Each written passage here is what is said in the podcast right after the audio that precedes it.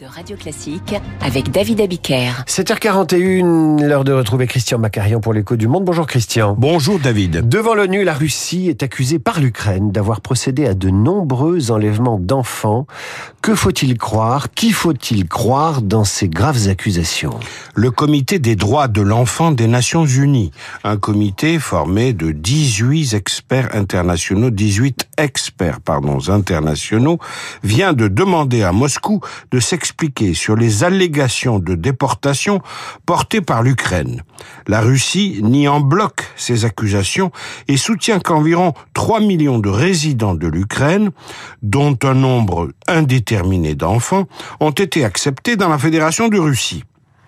Si l'on en croit les Russes, la plupart des enfants seraient donc venus avec leur famille ou leur tuteur dans le cadre de mesures, je cite, d'évacuation humanitaire de nature, ouvrez les guillemets, habituelle.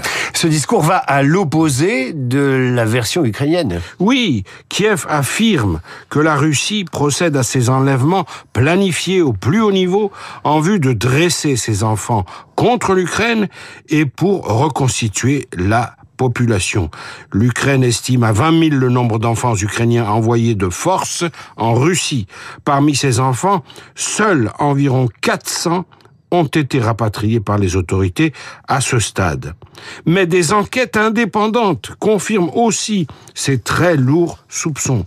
Selon l'Observatoire des conflits, un groupe de chercheurs de l'Université de Yale, aux États-Unis, un réseau d'au moins 40 camps à travers tout le pays est utilisé pour ouvrez les guillemets, la rééducation patriotique, fermez les guillemets, des jeunes victimes auxquelles on inculque l'amour de la Russie et la détestation du monde occidental. Cette même étude a établi qu'au moins 6000 mineurs, mineurs ukrainiens bien sûr, devaient vivre parfois des semaines ou des mois dans ces camps coupés de leurs parents. L'ensemble de ces indices, à vrai dire, accablant, a convaincu l'an dernier la Cour pénale internationale d'émettre des mandats d'arrêt contre le président russe lui-même, Vladimir Poutine, et contre la commissaire russe aux droits de l'enfant, Maria Lvova-Belova, pour la déportation de milliers d'enfants ukrainiens. Derrière tout cela, il y a sans doute la question démographique russe.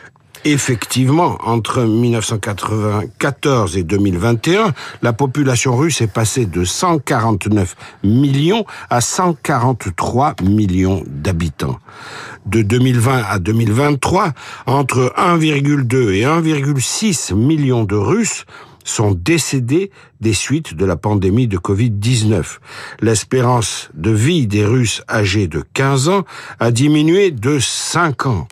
Il faut ajouter les très nombreux hommes en âge de combattre qui sont morts au front, chiffre tenu évidemment secret. Les femmes russes aujourd'hui sont 10 millions de plus que les hommes. Paradoxalement, l'Ukraine, elle, était jusqu'en 2022 la fabrique de bébés de l'Europe, puisque chaque année, des milliers de couples, notamment français, faisaient le voyage pour faire appel à une mère porteuse rémunérée dans le cadre d'une gestation pour autrui. Que de froideur planificatrice, que d'inhumanité, que de mépris pour la personne humaine a laissé l'Union soviétique derrière elle. C'est pourtant cette cruauté que Poutine perpétue en Ukraine. Et pourtant, la Russie de Poutine dément toute déportation d'enfants. À demain, Christian. Tout de suite, le journal imprévisible Anatomie d'une chute. La Palme d'Or de Cannes est nommée dans cinq catégories aux Oscars. L'occasion de revenir sur ces acteurs, compositeurs et cinéastes français qui ont remporté la fameuse statuette américaine.